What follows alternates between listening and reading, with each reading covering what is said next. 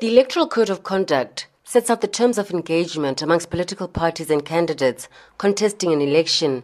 In the interests of a free and fair poll, it seeks to promote political tolerance and equal freedom to campaign, recruit, and debate. It prohibits the incitement to violence against competitors or seeking to solicit votes through bribes, amongst others. IEC Deputy Chairperson Terry Tselane says it must be understood by as many political representatives as possible. It is going to be important for us to begin to have these conversations, not only with the political parties at the party liaison committees at national level, but to go down to the provincial level as well as the local level, because that's where the elections are going to be taking place. It is important that the political parties that are there understand each and every aspect of that, because it is only through the understanding of a code of conduct and this notion of free and fair elections that they can be able to disseminate this information to their supporters. So we're going to be workshopping these issues even more as we move closer uh, to the elections. The Electoral Code obliges all registered parties and candidates to uphold the integrity of the Commission itself and assure voters of its impartiality. The body has been under the spotlight following the overturning by the Constitutional Court late last year of by elections held in August 2013 in seven wards in the Tlokwe municipality. Opposition parties have questioned the IEC's role in the saga, some accusing the body of outright rigging the elections. Tselane rejects this.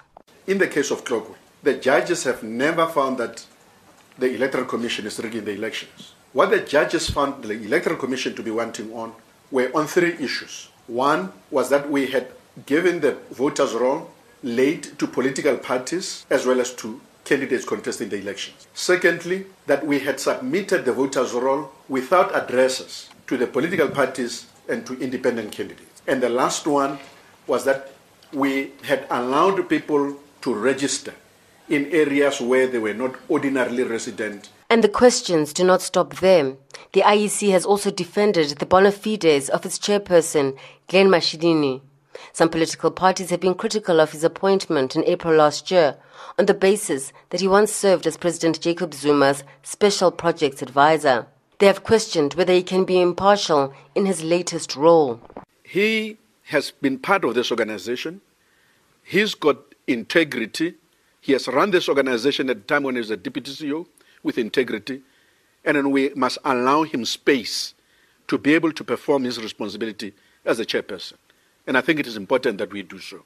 And that we must accept his bona fide and his word uh, that he cannot do any other thing to try to interfere with the integrity of our process.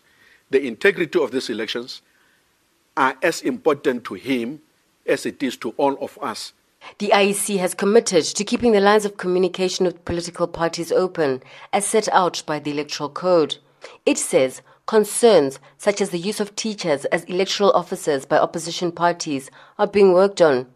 They do not trust the impartiality of the educators, some of whom are SADTU members, aligned via COSATU to the ANC. The issue of teachers, less than 8%, we are changing it.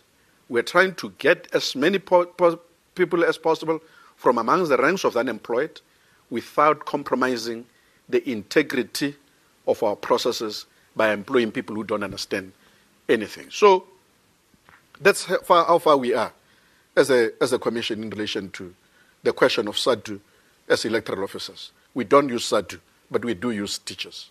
The Electoral Code of Conduct is legislation that political parties and candidates ignore at their own peril.